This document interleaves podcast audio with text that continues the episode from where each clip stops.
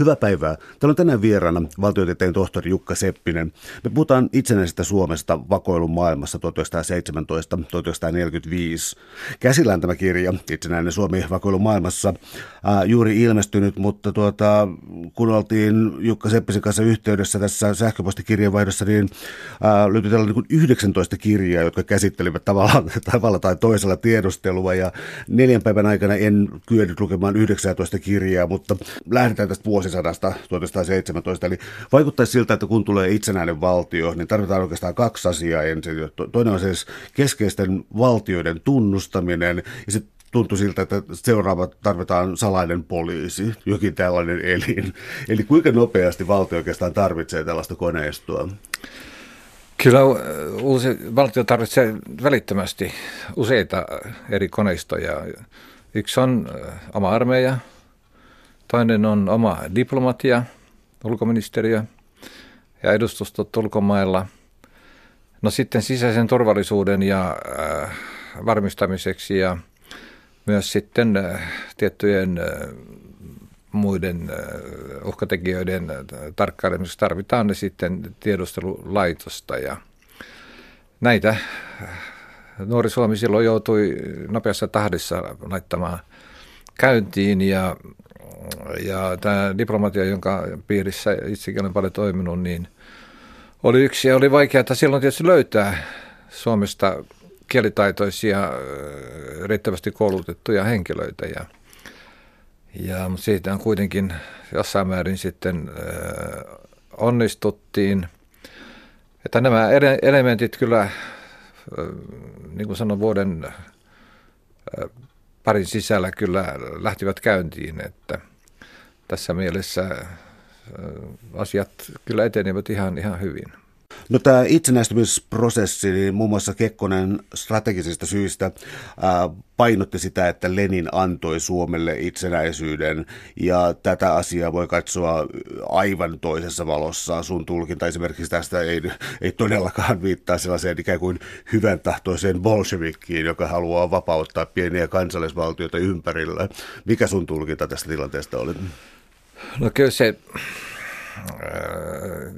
ei siinä mitään antamisen halua ollut. Päinvastoin bolshevikit hyvin pian ryhtyvät suunnittelemaan strategiaa ottaa Suomi ja muut silloin itsenäistyneet maat takaisin Neuvostoliiton piiriin.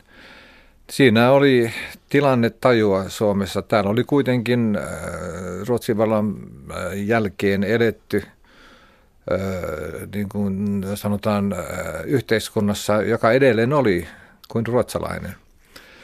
Ruotsin ajan perustuslait oli voimassa aina vuoteen 19 ennen kuin tämä uusi hallitusmuoto saatiin, saatiin aikaiseksi.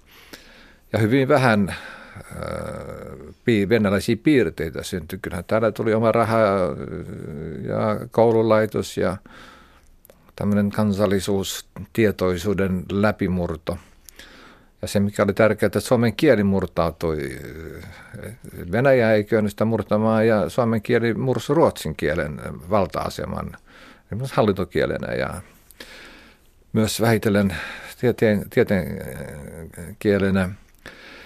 Niin äh, kyllä se oli otettu itsenäisyys. Ei ole, ei ole muuta tapaa.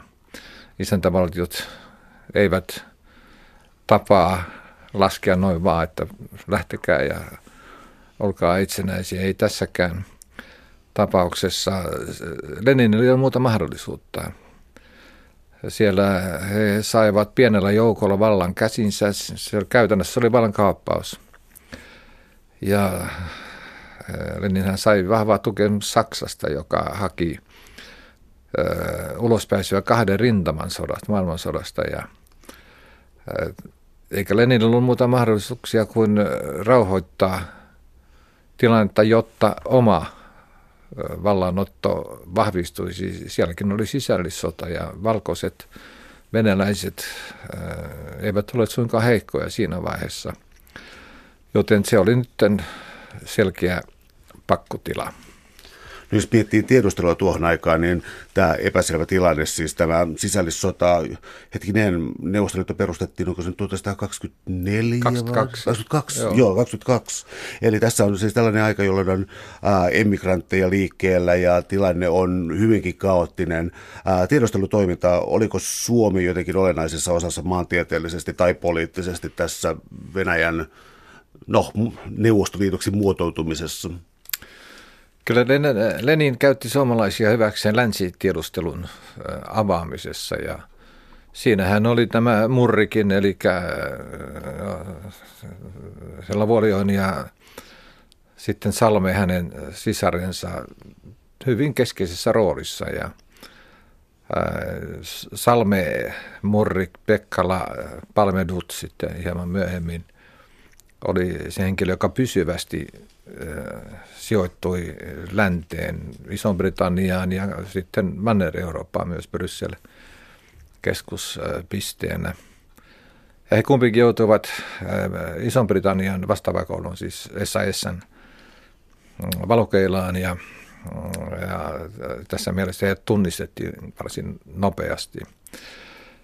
Että kyllä, kyllä suomalaisia, he olivat saaneet Suomen kansalaisuuden siinä jossain vaiheessa Virolle syntyisiä olivat niin äh, suomalaisia kyllä liikkui varsin, varsin paljon sitten tässä Leninin länsitiedustelun vakoilun äh, ylös rakentamisessa. No, jos sä sallit tällaisen tulkinnan, tämä tulkitsen vähän tuossa sun kirjoitustyyliä, joka on väliin aika provosoiva, ää, siis mielenkiintoisella tavalla, niin tuota, vuoden 18 tapahtumat, mä käytän sitä termiä siis sisällissota, niin äh, mun se aika selkeästi katsot sitä silleen, niin kuin valtiollisen, äh, valtiollisen niin kuin kokonaisuuden kannalta, että se oli siis vallankumouksellista toimintaa, äh, joka yritti syrjäyttää siis legitiimin vallan ja, ja, ja tiedustelutoiminta ja myös niin kuin aggressiivisempi toiminta tässä oli täysin legitiimiä. Mä vaan tarkoitan tätä erottelua sillä, että Suomessa on pitkä historiatutkimuksen ja kaunokirjallisuuden traditioissa pyritään ymmärtämään ja ymmärtämään. Sä oot aika suorasukainen noissa kannoissa. Joo, kyllä se on ihan, ihan äh, tietoista. Äh, koska mun näkökulma on kuitenkin Suomen näkökulma, eikä tässä on eroan monista muista kollegoista ja UMS ja historian maailmassa. Ja haluan rakentaa historiakuvan suomalaisin silmiin – nyt sitten tämä, tällä näkökulmalla välttää monia soden kuoppia.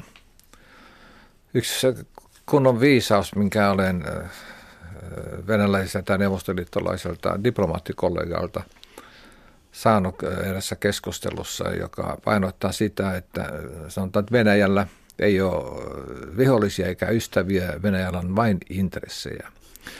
Että tässä mielessä liukuminen niin Venäjän tavoitteiden äh, ensisijaiseen ymmärtämiseen on minulle täysin vieras, äh, vieras tapa analysoida asioita, että olen katsonut ja asioita Suomen silmiin, miten Suomen asema voi vahvistaa. Kyllä Venäjä nielasi äkkiä pieniä naapureitaan, jos vaan siihen sorttuu tai antaa siihen tilaisuudet. Tämä on ollut ongelma Suomessa ja sen haluan, se muuttuu. Täällä on tänään siis vieraana valtiotieteen tohtori Jukka Seppinen. Me puhutaan itsenäistä Suomesta ja vakoilusta 1917-1945. Ää, joskus kun lukee Suomen historiaa ja poliittista historiaa, niin tuntuu siltä, että esimerkiksi 20-luku ennen lamaa saattoi tuntua, tuntua melkein idylliseltä ja oli erilaisia kulutustuotteita ja äh, ikään kuin sitä voisi haikailla jotenkin sellaista aikaa ja 30-luvulla taas sitten työllistyminen, niin se oltiin aika lähellä täystyöllisyyttä sitten taas yhtäkkiä, mutta mitä Neuvosto-Venäjällä tapahtui noihin aikoihin, niin äh, siellähän tapahtui aivan hirveyksiä. Kuinka paljon tästä tiedettiin? Joo, tuo on hyvä, hyvä kysymys. Kyllä täällä äh, uinuiltiin koko lailla paljon äh, omissa asioissa ja äh, tietysti sieltä tihkui, tihkui tietoa. Mutta täytyy aina muistaa, että Neuvostoliitolla on aina ollut semmoinen erittäin taitavasti rakentu propagandaseinä siinä välissä. Esimerkiksi länttä vastaan ja muitakin suuntia vastaan. Ja tämä suodatti sitten kyllä niitä yleisöltä niitä pahimpia uhkakuvia, jopa siinä määrin, että edes poliittinen johto ei oikein kunnolla tunnistanut sitä määrätietoista uhkaa, mikä sieltä päin rakentui Suomen itsenäisyyttä kohtaan. Sellainen äh, tutkimusmateriaalikysymys tai arkistokysymys siitä, että äh, joskus tulee tai siis nyt on tullut ihan viime aikoina, viime kuukausina vastakkain, mulla on muutama kirja, jossa on sanottu, että niin kuin Neuvosto-Venäjän Neuvostoliiton intressi Suomea kohtaan on äh, liioiteltu, että suomalaiset on nähneet roolinsa tässä liian ison ja näkevät edelleenkin esimerkiksi Venäjän, Venäjän äh, ulkopolitiikan suhteen, niin kuin Suomi pitää itse asiassa jättiläistä tässä, ja se ei olisi perusteltua. Ähm, nyt minulla on sellainen tunne, että kun puhutaan näistä varhaisemmista neuvosto vuosista, niin Suomen merkitys oli kuitenkin merkittävä. Että tota, tämä ei ollut oikein kunnolla kysymys, mutta oliko, oliko näin? Koska mun mielestä tuntui siltä, että Venäjä kuitenkin haki siis suhdetta länteen siinä voimakkaasti. Kyllä se paine syntyi kaikkia Itämeren maita rantavaltioita kohtaan, jotka olivat olleet osa Tsarin imperiumia – siellä on, on äh, kestävä vimma äh, päästä ikään kuin Itämeren alueen herraksi. Ja äh, sehän näkyy siinä, että Bomarsundin linnoitusta he halusivat rakentaa, jonka länsi sitten räjäytti taivaan tuuli, ranskalaiset ja britit Krimin sodan aikana, niin kyllä se on jotenkin siellä elää. Se on elänyt koko viime vuosisadan ja taitaa elää, ja elää voi sanoa suoraan, elää e- yhä edelleen. Et se on pitkäaikainen, pit, hyvin pitkäaikainen käyttäytymismalli, jonka konkreettisimpia esimerkkejä on tietysti Pietarin perustuminen 1700-luvun alussa. Ja nyt kun on palattu tämmöiseen 2030-luvun tilanteeseen, niin, niin se harmittaa heitä. Ja tämä on kyllä reaalinen uhka nyt, ja siihen on kyllä herätty onneksi nyt paremmin kuin 20-30-luvulla internationalismi, mikä siis Neuvostoliittoon liittyi äh, nuorisotoiminnan ja muun kautta, on kauhean ristiriitaista, koska mä vähän oikasin, mutta siis niin kun äh, sun kirjan kautta mä saisin sen kuvan siitä, että Stalin puhdisti tuota, nimenomaan kansallisvaltiota itse asiassa, että tämä ikään kuin internationalistinen elementti, mikä sosialismin aatteessa oli ollut, niin se ikään kuin pelkistettiin kansallisuusaatteeksi, ja tämä olisi ollut jotenkin se, joka teki tästä erityisen julmaa. Joo, se mekanismi 230-luvulla eh, eh, tietyllä tapaa lientyi Trotskin häviön. Trotski oli tämmöinen maailmankaikkeuden valloittaja. Mutta ei valta itsessään. Venäjän kielen sana vlast, valta, niin se on erilainen kuin mä sanon suomeksi valta. Niin se on paljon hajautuneempi. Jos Venäjä sanoo, että vlast, niin se on silloin yksinvalta. Ja se on äh, sama elementti siellä 2030-luvulla, eli äh, siellä vallan tavoittelijat myös kommunistisen puolen sisällä taisteli verisesti. Keskenään linjaerot saattoi olla hiuksen hienoja, mutta silti se kapea oli se, jonka sitten kapealla polulla Stalin sitten voitti pahimmat kilpailijansa. Ja nousi sitten 20-luvun lopulla, 30-luvun alussa ehdottamaan yksinvalta, jota hän koko ajan äh, vahvisti. No nyt sitten mitä tulee muihin äh, maihin, niin, äh, niin siellä oikeastaan valtapoliittisesti oli niin kuin yksi kansallisuus. Neuvostoliitto, venäläiset ja oli siinä muitakin, Stalin oli tuolta Gruusiasta tai Georgiasta, niin tämä keskittyminen, niin sen oiveltaminen on se äh, erittäin tärkeä asia, kun avataan Neuvostoliiton historiaa sama periaate vallitsee tänään. Täällä on tänään siis vieraana valtiotieteen tohtori Jukka Seppinen. Ja me puhutaan muun muassa itsenäisestä Suomesta vakoilun maailmassa 1917-1945. Um, jos ajattelee sotahistoriaa, niin uh, Ruotsi pettää aina. Ja tuota, länsisuhteet on sellaisia, jotka on uh, kiinnostavia, mutta jotain on jäänyt vajaaksi. Uh, kaksi esimerkkimaata. Iso-Britannia, joka varmaan tässä vaiheessa merkitsee enemmän, ja toinen on tietysti USA. Kun äh, oli selkeää, että ollaan ajautumassa jo talvisotaan, kun tilanne oli tällainen, niin ymmärtääkseni länsimaissa oli voimakasta sympatiaa Suomea kohtaan, joka sitten kuitenkin loppujen lopuksi johtaa siitä, että sodan loppupuolella Iso-Britannia ja Suomi on sodassa keskenään. Äh, oliko tässä joku tällainen tiedostuksellinen tai propaganda äh, vaihe, joka ei jäi hyödyntämättä, jota olisi voinut, tällainen kuin länsisuuntaus, jota oltaisiin voitu korostaa enemmän? No tämä jos tätä ajattelee nyt ensin tiedustelun vakoilun kannalta, niin äh, tämä etsivä keskuspoliisi ja valtiollinen poliisi niin onnistuvat 30-luvulla varsin hyvin. Eli äh, nämä kommunistilait antoivat hyvät työkalut ja maan sisällä elänyt kommunistinen verkosto kyllä pysyi varsin, varsin kyykyssä – eikä sotien aikana sitten myös sabotaisitoimintaa päässyt niin varsinaisesti voimakkaasti käyntiin. Toinen on sitten sotilastiedustelu, jossa on nyt kyllä tunnistettavissa strategisen tilanteen suhteen aika suuria, suuria ongelmia – 39 maassahan järjestettiin sotaharjoituksia, oli YH ja muuta, mutta niitä ruvettiin jopa purkamaan sitten marraskuussa. Ja olen sitten dokumentoinut näitä väesikunnan papereista, että aivan paria päivää ennen Stalinin hyökkäystä marraskuussa väesikunta katsoi, että ei ole hyökkäysuhkaa olemassa. Ja tämä tämmöinen äh, virhearviointi toistui sitten äh,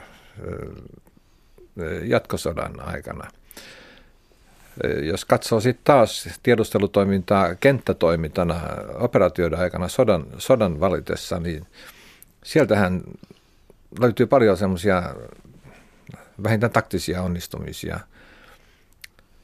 Niin, mutta silti strateginen kuva petti pahemman kerran 44 keväällä.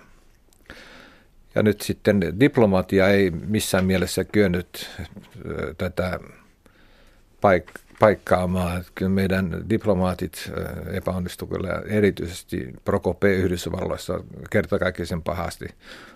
Roosevelt suorastaan karkotti hänet kesäkuussa 1944 tilanteessa, kun oli suurhyökkäys käynnissä. Ja tähän olen nyt puuttunut äh, parinkin otteeseen. Se on aikamoinen, äh, ja Pasikiven toimintaan tässä yhteydessä, aikamoinen kipupiste. Aika mylläkkä syntyi 2001, kun Pasikiven aikakauteen kirjani ilmestyi. Ja silloin Helsingin Sanomien myöten siellä rivitettiin, että syytän Paasikiviä maan petoksesta tai jotain muuta, kun hän ei keskustellut sotilasasiasta Mannerheimin kanssa, vaikka oli näillä käynneillä Moskovassa saanut Molotovilta selvän uhkauksen, että sotilaallista voimaa on vielä. Eli se oli suora uhkaus.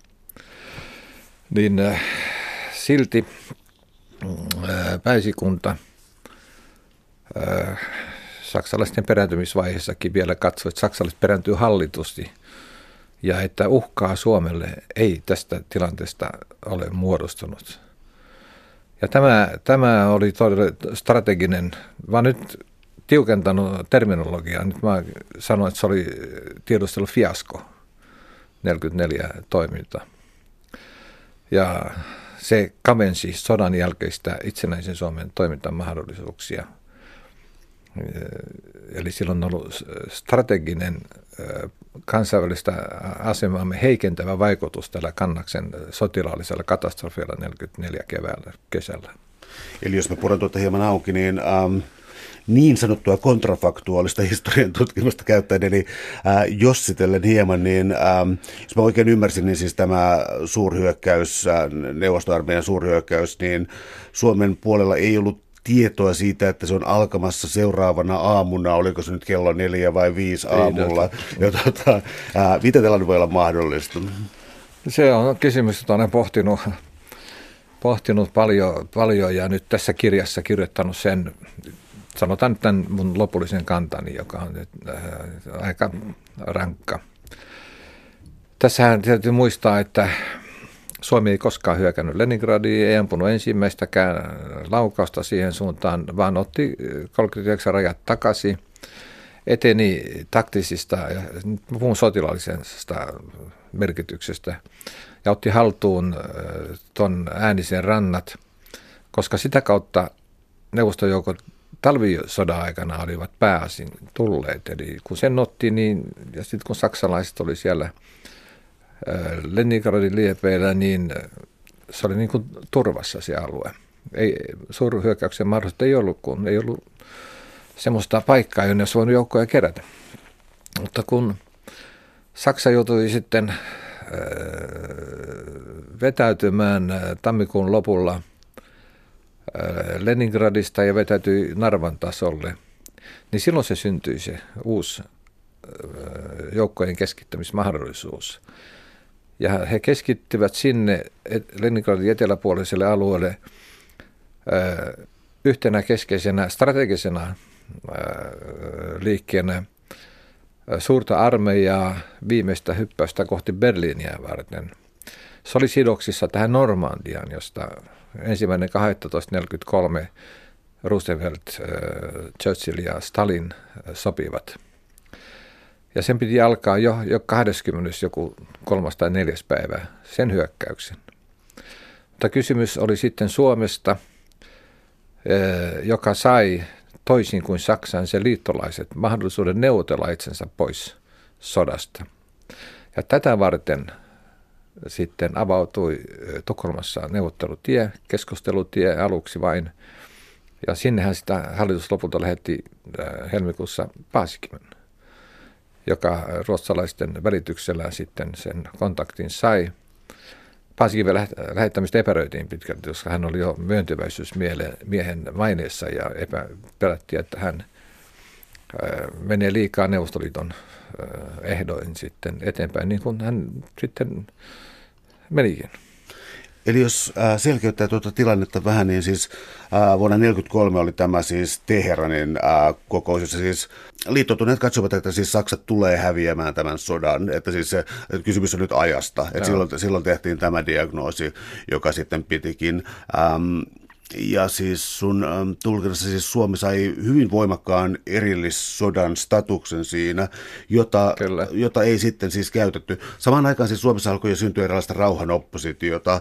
Ää, miten kävi niin, että tämä myöntyväisyys niin, että rauhanoppositio alkoi sitten, tuli niin voimakkaaksi, loppujen lopuksi ikään kuin löi läpi?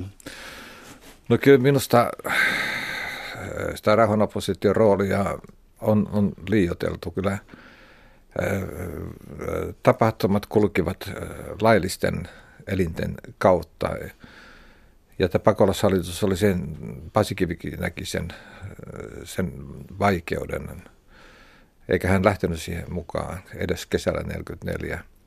Että kyllä tämä todellinen valtalinja, joka ratkaisi asiat, tuli Stalinista, sitten Mannerheimin kautta hallitus, Linkomiehen hallitus, eduskunta – Tätä kautta se linja, todellisuus syntyi. Ja ongelma oli siinä, että Suomen päävoimat koko kevään aina kesäkuulle olivat siellä äh, äänislinnalla, eli äh, maaselän puolella, joka oli ollut se pääsuunta kyllä, että Mannerheim piti sitä edelleen pääsuuntana.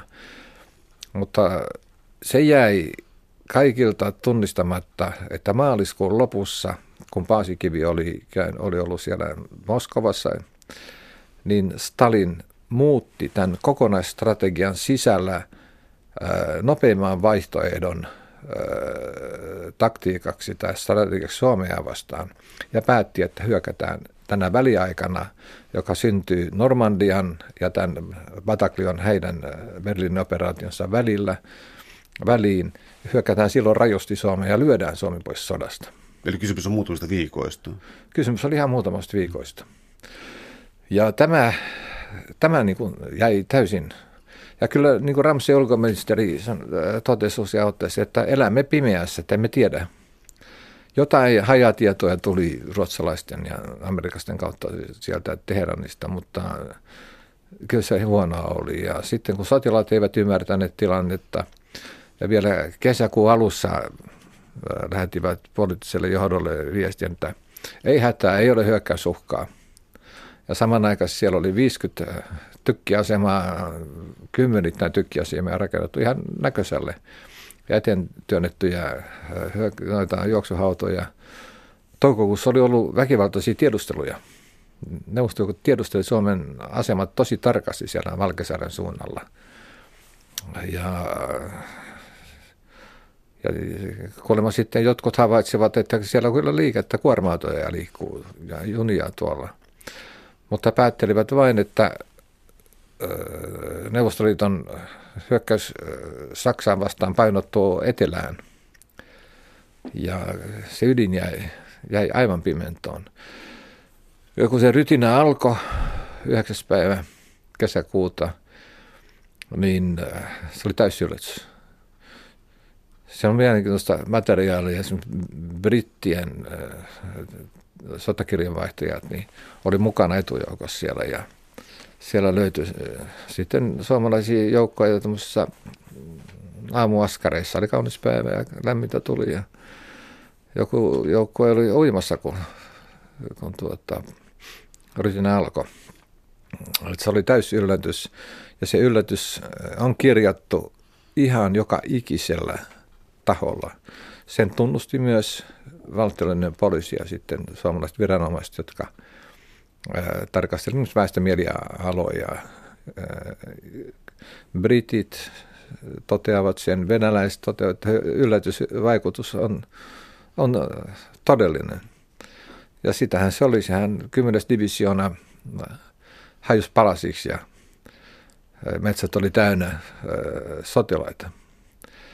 Ja tämä vauhti kun alkoi, niin, ja kun taustalinjat olivat heikot, niin sehän vauhti jatkui suoraan Koivistolle ja Viipuriin ja sitten vasta Ös tuli remmiin sitten, niin syntyi sitten se vasta isku siellä Tali Ihantalassa. En halua vähätellä Tali Ihantala mitenkään, se oli kyllä upea torjuntavoitto, mutta koko Suomi ei ollut silloin uhattuna. Eli Stalinin tavoite oli lyödä pois Suomi sodasta 40 rajoin, jotka hän asetti vaatimukseksi jo Teheranissa ja aikaisemminkin. No, siitä oli se hyöty, että Suomen armeija ei lyöty, koska eikä armeija antautunut ja se oli tärkeää. Ja ehkä pelas, sillä pelastettiin sitten luultavasti Lappeenrannan ja Saiman alueet. Ne näytti olleen jossain määrin uha-alaisia, mm, toisin kuin Sortavalla, jossa ei sotatoimia ollut vielä lainkaan. Ja, ja näin, näin sitten,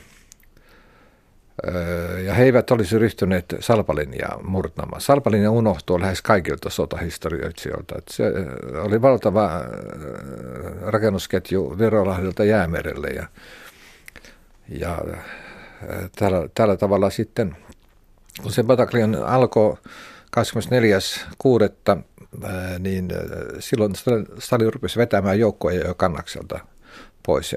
Näitä sitten tiedustelupartiot havaitsivat tuossa heinäkuun vaihteessa, että se oli kaosmainen tilanne. No, voi sanoa, että Viipori meni tällä rytinällä olen sanonut, kirjoittanutkin tuossa ehkä äh, huomasitte, että, että joukkojen toisella ryhmityksellä niin äh, Suomella olisi ollut todellinen neuvottelutilanne sitten, kun rauha joka tapauksessa oli, oli tulossa. Kyllä, ja viittaat myös vuoden 2017 artikkeliin Itä-Suomen surkeasta jamasta. Joo, että... kyllä, se on pakko se Viipurin talousarvio äh, tuhoutuminen siis on ollut katastrofaalista Itä-Suomelle ja tätä kautta koko Suomelle. Mennään vähän tiedusteluhenkilöihin. Täällä on tänään siis vieraana valtiotieteen tohtori Jukka Seppinen. Me puhutaan itsenäisen Suomessa, itsenäisestä Suomesta vakoilun maailmassa.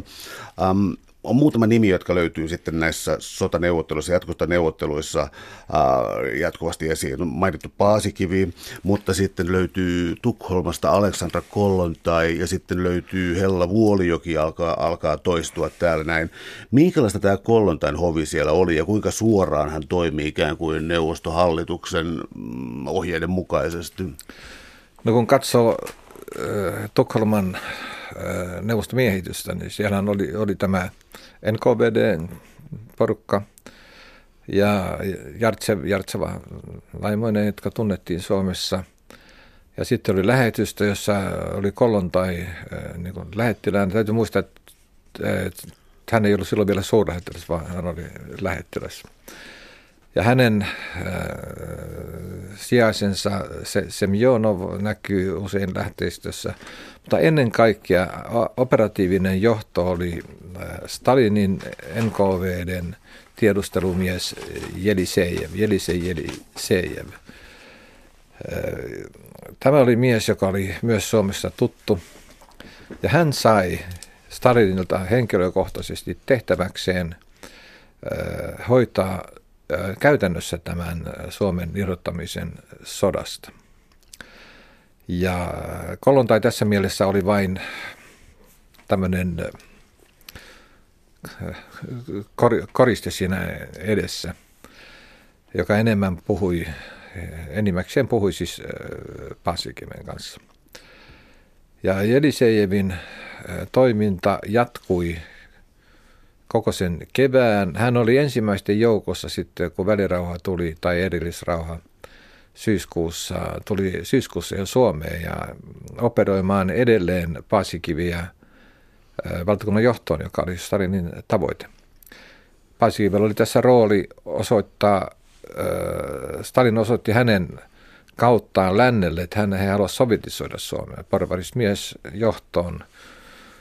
Ja tätä operaatiota hän sitten hoiti ihan menestyksekkäästi, eli Paasikivestä tuli pääministeri marraskuussa 1944.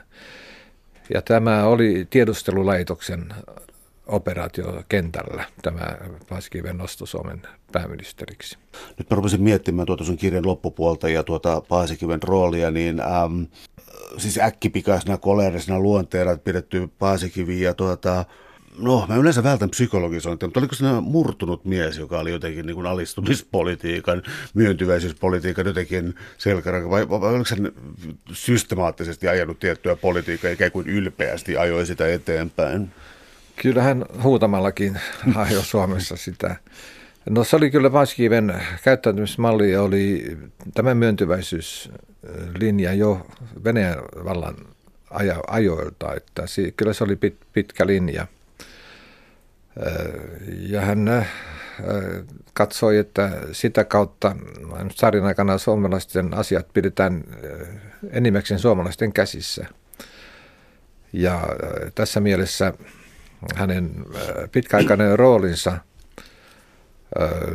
myös lähettiläänä Moskovassa niin aiheutti sen, että Stalin oli kiinnittänyt huomiota hänen jo varsin pitkään ajan kuluessa ja – todennutkin, että herra Paasikivi ei voi koskaan olla yksityishenkilö.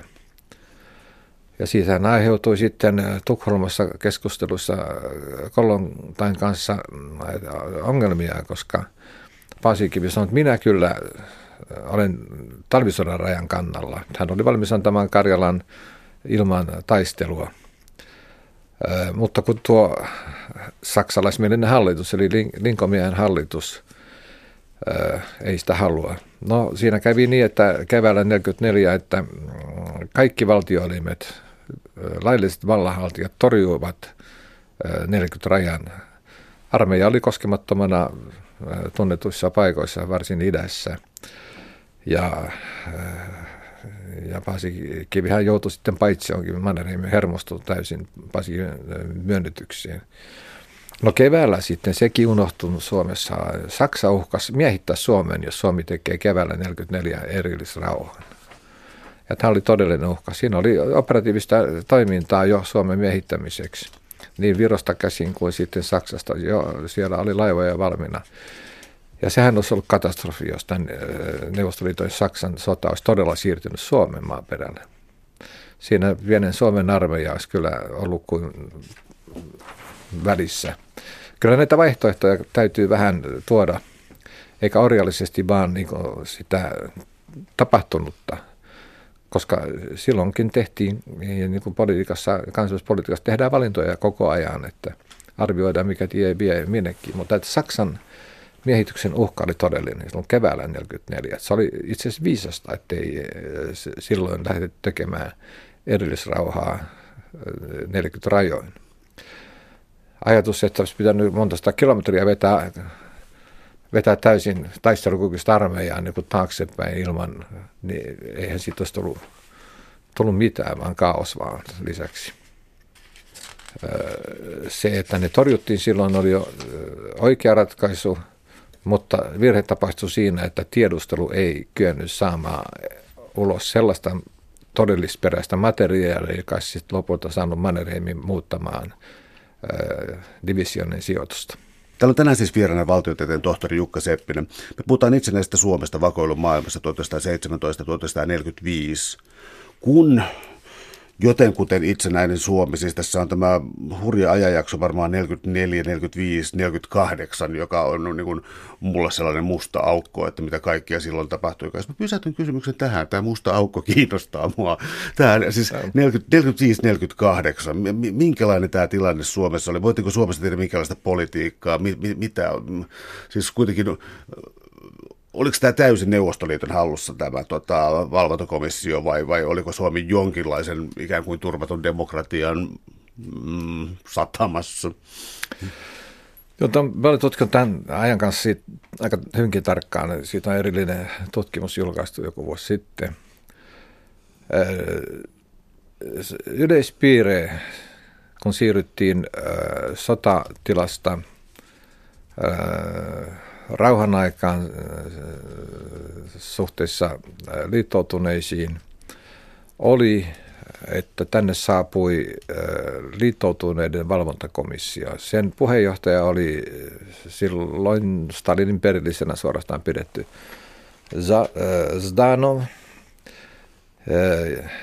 joka toi tänne Stalinin poliittiset linjaukset – ja se, mikä nyt on saanut minut madaltamaan sitä termiä äh, vaaran vuodet 40-luvulla oli, että Stalin torjui kaiken äh, ideologisen toiminnan, eli vallankumouksen tai vallan kaappauksenkin hankkimisen Neuvostoliiton tuolla Suomessa. Sitten tuli selvät ohjeet jo heti.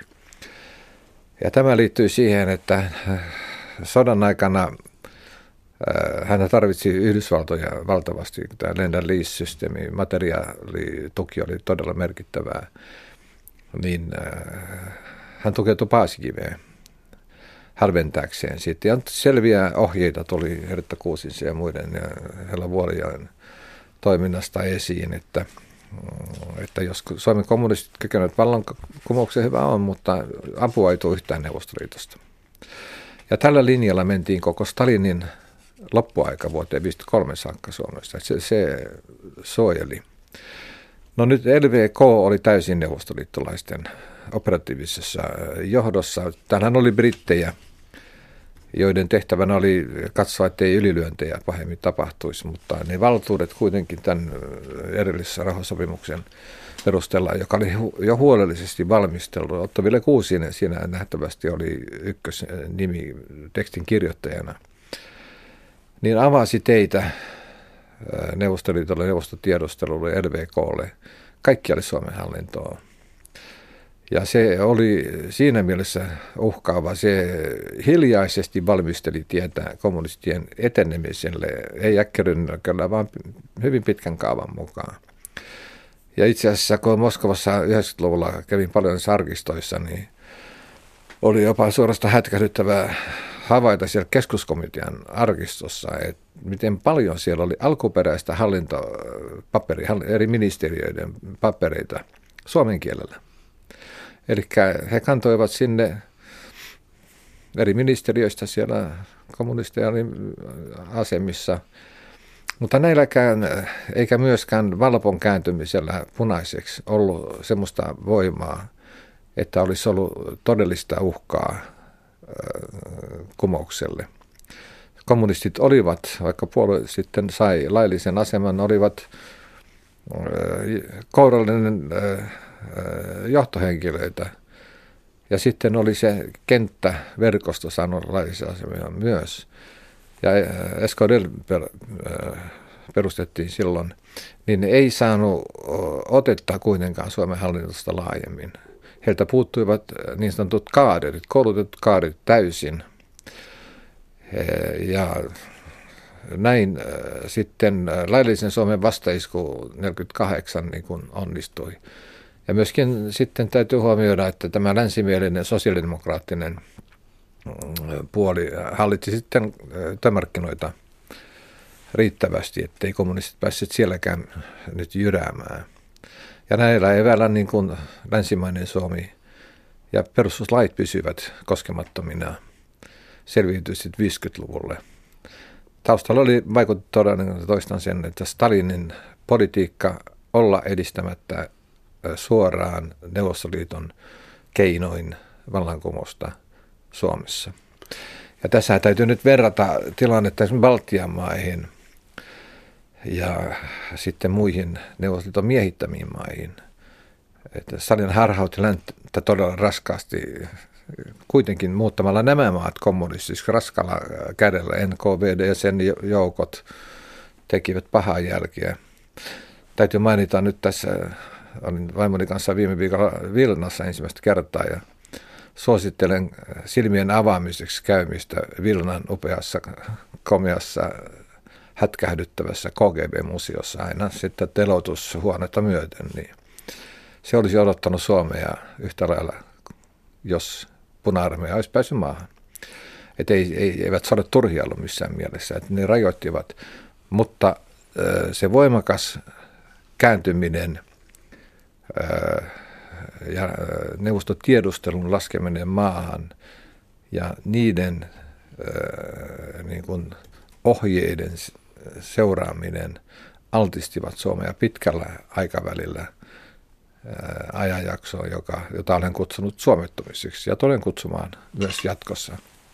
Haetaan sille vähän pohjaa, koska siis ää, mä nyt hakea sitä rationaliteettia, mikä Stalinia ja ensinnäkin ajoi, koska siis mä nyt keksin siis talouden ja sotakorvaukset tietenkin, ja siis niin kun, tällä tavalla voidaan siis ajatella Suomen asemaa tässä näin. Mutta sitten on siis on oli tämä niin kuin jonkinlainen panslavistinen ajatus ehkä niin kuin irti koko Neuvostoliiton rakennelmasta, niin kuin vanhempi Venäjän traditio. Uh, mutta sitten oli täältä niin kuin kansanrintaman malli ja sitten oli avoin kommunistipuolueiden rahoittaminen. Voisitko sä kantaa niin kuin pienen kaavion siitä, että, että mitä keinoja milloin käytettiin, koska mä, niin kuin, mä ymmärrän tuon talousrealiteetin, mä ymmärrän tämän niin kuin panslavismin, siis jollakin lailla inhorealistisesti, mutta sitten mä en oikein ymmärrä muita rationaliteetteja siihen. Kyllä se äh, tutkimusteni perusteella niin voi sitten äh, Stalinin toiminnan jälkeen jaksottaa. Stalinin aika muodostaa yhden sodan jälkeen vuoteen 53, jossa ideologinen tavoite oli matala ja yksinomaan suomalaisten kommunistien käsissä ja heidän voimansa ei riittänyt, niin kuin totesin. Mutta siellä muhi kritiikki tätä ajatusta vastaan. Ja Otto-Veli Kuusinen on siinä yksi tärkeä tekijä.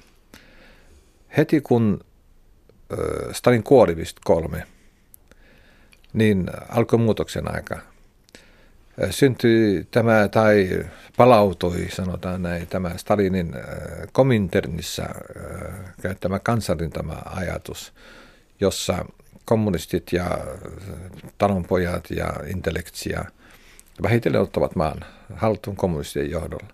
Ja siitä alku päätettiin Suomessa 54 tammikuussa SKP – teki tämmöisen päätöksen, ja tästä kansanrintamapolitiikasta tuli sitten NKPn päälinja 56 siinä Stalin kritiikkikokouksessa.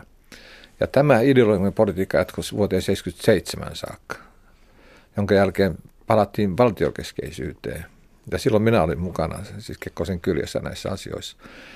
Niin tämmöisiä jaksotuksia on erotettavissa tässä toiminnassa – NKVD eli salaisen poliisin rooli sitten LVK-aikana oli noin muuten, nehän saivat kaiken, ei tarvittu kauheasti vakoilla, mutta kuitenkin sitten semmoista tavanomaistakin vakoilua oli sitten totta kai. Öö, mutta niin kuin valtiojohdon tasolla, niin sitä esiintyi suhteellisen vähän. No, Kekkosella oli Jelisejevin suhteet ja sitten oli semmoinen kuin Mihail Kotov, merkittävä mies sen jälkeen, että näihin kyllä – Paasikivi oli kuitenkin koko lailla irrallaan tästä. No sitten kun tuli tämä kansanrintamakausi, niin Neuvostoliitto muokkasi oman tiedustelunsa uuteen uskoon ja syntyi KGB.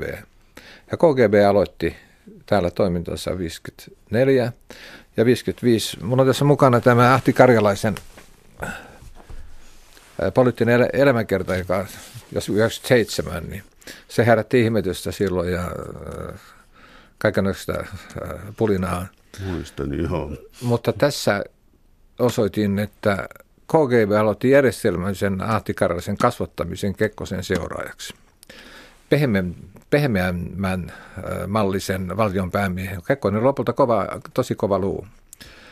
Ja sehän meni sitten puihin lopulta, mutta KGB aloitti Suomen valtiollisen johdon käsittelemisen tavalla, jota minä pidän äh, suomalaisten siihen langetessa jopa epäisämaallisena toimintana. No mä en halua, että ruvetaan kaivamaan syyllisiä esiin, mutta vähän kuitenkin. Täällä tänään siis vieraana valtiotieteen tohtori Jukka Seppinen. Me puhutaan itsenäisen, itsenäisestä Suomesta ää, tai itsenäisen Suomen vakoilun maailmassa 1917-1945. Ähm, sä et välttämättä tuolla kirjoitustyylilläsi hae kauheasti ystäviä muiden historian tutkijoiden joukoista. Tällainen miellyttämistaidot tuossa ei oikein ole, mutta tota, ähm, korjaa mua, jos mä teen ihan väärä tulkinnan, mutta siis okei, siis niin tuossa sodan jälkeen siis niin Kekkonen toimi aika opportunistisesti ja siis meni tähän niin Paasikiven linjan taakse, joka kuulostaa nimenomaan Kekkosen toiminnalta. Mutta sellainen, joka sulla tuntuu mun mielestä olevan koko tässä kirjassa läpi jo ihan ennen itsenäistymistä ja sitten ikään kuin suomettumisen alkuun ja odotan mielenkiinnolla kirjan seuraavaa osaa, on vasemmistodemarit. Eli tota, mulla on sellainen tunne, että sun kovin kritiikki on tämä niin kuin ei niin harmaa alue, joka tässä on ja, ja, ja se on varmaan sellaista kritiikkiä, mitä sä saat takaisin sitten, että mitä sieltä tulee. Mikä sun näkemys heidän roolistaan tässä on?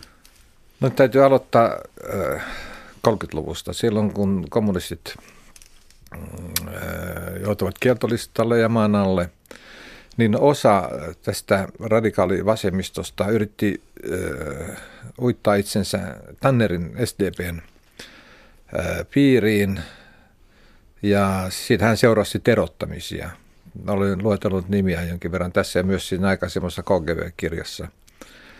Ja tällä lailla, äh, ja tästä joukosta löytyy ihan selvästi myös äh, niin kuin Neuvostoliiton asialla olevia.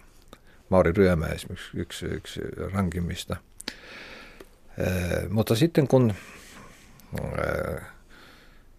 ja he olisivat voineet olla ihan suora kommunistipuolueen jäseniä, mutta kun ei, ei silloin voinut toimia, niin ei neuvostoliittokaan suosinut, vaan alkaa mieluummin sitten sosiaalidemokraatteja. No sitten kun tuli tämä voimakas vasemmistollinen suuntaus ja SKDL, se 40-luvun sosiaalidemokraattien päälinja oli edelleen länsimainen. Mutta se alkoi murtua vasta sitten 50-luvulla – kun alkoi tämä kansarintama. Ja siinä Kekkosella oli kyllä äh, sormensa pedissä, eli yöpakkasten aikana siis 58 hän sitten lopulta suostui, että vain Neuvostoliiton hyväksymät henkilöt voivat olla äh, hallituksen jäseniä. Ja tästä alkoi se sosiaalidemokraattien äh, kurimus. Ja siellä tuli sitten eri linjoja, mutta koko puolue kääntyi sellaiseksi sitten päälinja – 60-luvulla, että Neuvostoliitto antoi heille vihreätä valoa Suomen hallituksiin. Ja kun tein väitöskirjaa Suomen EFTA-ratkaisusta, niin 1961, niin silloin saatoin todeta, että lopullisen päätöksen teki äänestämällä Neuvostoliiton kommunistisen puolueen politbyro.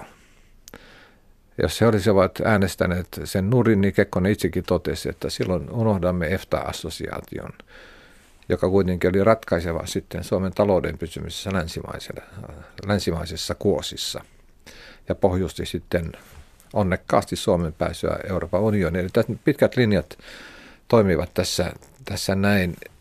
Tämä osoituksena sitä, että kovin paljon kansallista päätäntävaltaa alkoi valua Kremliin ja niitä johtavat poliitikot kuuntelivat henkilökysymyksinäkin niin kuin herkällä korvalla, että – mitä sieltä kuiskittaa, ketä voi nimittää minnekin. Ja, Eli sehän ei kuulosta kovin itsenäiseltä Suomelta sitten. Ei, nyt, nyt mä en muista ketä mä siteeraan tästä ihan muutaman viikon takaa, mutta vain siis sellainen esitys siitä, että Paasikivestä alkaen, niin yksikään Suomen presidentti, siitä, siitä niin kuin Koivistoon saakka, niin tuota, ähm, ei olisi tullut valituksi ilman jonkinlaista Neuvostoliiton vaikutusta. Kyllä, kyllä näin, näin, voi sanoa. Eli nyt täytyy sanoa, että ei, he eivät mitenkään rakastaneet Paasikiveä tai rakastaneet Kekkosta. He olivat, ne olivat poliittisia työkaluja Neuvostoliiton suurstrategiassa. Paasikivi oli sodan loppuvaiheessa ja tuli tässä mainittua. Kekkonen asettui kansanrintaman kannalle ja lupasi esimerkiksi 60-luvun nimittää sitten rintaman ja se oli stra- suurstrategiassa Suomen saattamiseksi kommunistiseksi äh, hyvä asia. Kekkonen itse uskoi voivansa hallita kommunistit. Sen nippanapa oli siinä, että mitä tapahtui. No, Suomesta muodostui vallan tavoittelun niin pesäke, jonka piti osoittaa siirtymällä mahdollisimman rauhanomaisesti kommunismi, marksismi, leninismin ylemmyyden kapitalismiin verrattuna. Ja siksi Suomella oli niin tärkeä rooli sitten neuvostopolitiikassa – 50-, 60- ja 70-luvulla? No, vaikka me ollaan oltu tässä nyt tuota 1900-luvun alussa ja puolessa välissä liikuttu, niin on pakko nostaa esiin, vaikuttaa inhottavasti joskus siltä, että geopolitiikka on jollakin lailla ikuista. Puhutaan Putinin Venäjästä, käsittämättömistä kannatusluvuista, joista niin kuin suurin osa vielä on äh, oikeita, niin tuota, tiedustelutoiminta Suomessa, onko sillä pitkää linjaa ja jatketaanko sitä nyt vai onko jotenkin äh, ihan eri keinot käytössä? No kyllä äh, voisi sanoa, että, että tietyllä tavalla on uusia, teknologinen kehitys jo äh, antaa, antaa uusia mahdollisuuksia. No propaganda äh, itsessään ei ole mikään uusi asia, sitä ollut kautta aikojen. Ja siinähän kyllä venäläiset ovat tavattoman taitavia. Siis Venäjän kykyä tiedustella ja, tai vakoilla, niin ei pidä koskaan aliarvioida. Olen kyllä erinäisissä paperissa niin varoitellut ja toivokseni niitä on sitten luettu, luettu myös ja kuunneltu. Ää, niin kuin totesin, että Venäjä on maa, jolla ei ole ystäviä eikä vihollisia, vaan vain intressejä. Ja tämä pitäisi niin kuin, huomioida enemmän ulkopolitiikan muotoilussa – nyt jos haluaa vähän innoittavasti sanoa, niin Suomi on pelastunut 1900-luvulla mm, kahdesti Venäjältä. Kummassakin tapauksessa Venäjä romahti. Tsarin Venäjä ja sitten Neuvostoliitto. Ja kummassakin vaiheessa Suomi nyt kähti eteenpäin kansakuntana ensin itsenäiseksi 1917 ja sitten 1991, kun Neuvostoliitto romahti, niin sitten palattiin länsimaaksi niin kuin kunnolla. Tämän niin kuin toistuminen ei saa olla nyt ulkopolitiikan tekemisen pohjana, eli että odotetaan, että kyllä se taas siitä romahtaa ja sitten taas meidän käy hyvin. Ei pitää olla parempia keinoja niin kuin kansakunnan turvallisuuden varmistamisessa kuin odottaminen, että kyllä se sieltä joskus romahtaa, että kunhan myönnytellään – ei näin vaan. Nyt pitää rakentaa niin kuin puolustuskuntoon kansainväliset suhteet. Yksin ei pärjätä, ei edes taloudessa. Ja tässä mielessä nyt sotilainen voima on se paras rauhan tae. Tässä mielessä on nähty esimerkiksi, arvostan erittäin paljon, kun Yhdysvaltain puolustusministeri Mattis kävi täällä. Ja uskon, että tässä alkaa niin kuin uusi, uusi, uusi kausi, joka sitten Euroopan unionin oman kehityksen kautta niin kuin vahvistaa Suomen asemaa kestävällä tavalla. Suuret kiitokset keskustelusta Jukka Seppinen. Oli ilo. Kiitos.